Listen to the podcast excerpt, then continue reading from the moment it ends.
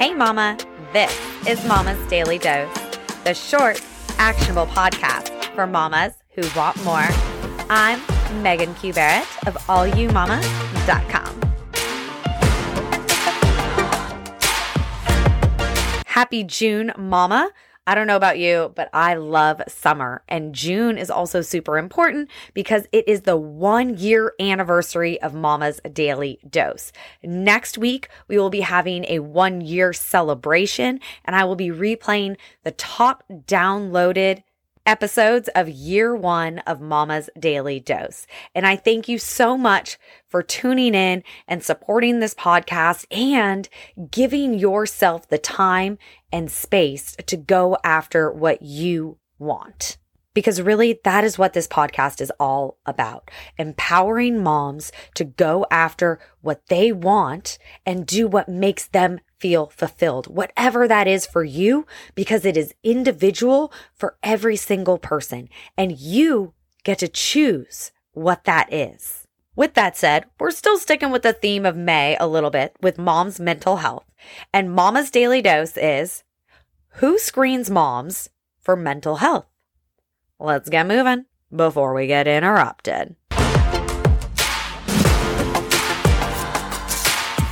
All right, so this is a real gripe of mine. I'm just going to go ahead and say it out there is that the people that screen moms the most for any kind of postpartum mood disorder is your child's pediatrician, your child's doctor, not your doctor, not someone that is specific to postpartum or to moms or even adults, but your child's pediatrician.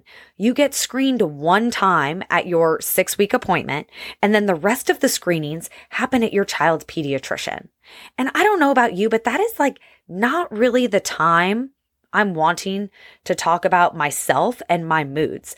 I am there to find out the health of my baby. I'm already walking in there anxious, making sure that my baby's okay. My baby may be acting completely normal, but for me, going into those appointments, there was still a level of anxiety like, okay, is it okay? Are they going to hit the markers? Like, what's going on?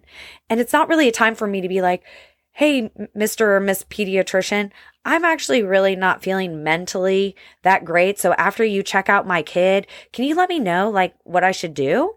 It's just not realistic to have pediatricians being the main screeners for mom's postpartum mood disorders. Because that is not a space where moms feel super comfortable in order to voice that. Moms need a space where they feel seen and heard and understood on their level. That is the space for their kids to be seen, heard, and understood. I don't have the be all to end all solution to this issue. But what I do know is for right now, moms are going to have to take some responsibility for our own experiences and reach out for the help that we need. There are resources out there right now. There should be far more and people should be coming to us and asking us. And in the future, I really hope that we see that with more postpartum appointments. But right now, a lot of moms are going to have to take that responsibility. But also as a mom, you can take the responsibility and check on other moms as well.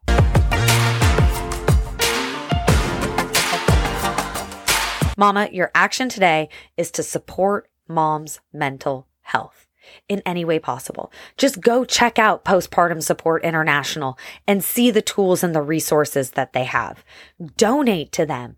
Maybe sign up for a local climb out of the darkness walk that I'm actually doing in Raleigh on June 25th. If you want to check it out, that is also through Postpartum Support International. Or just check in with a mom friend. Anything you can do to support mom's mental health right now, today, is going to help in the long run. Because remember, something is always more than nothing. And have a great day, free of mama guilt, because you deserve it.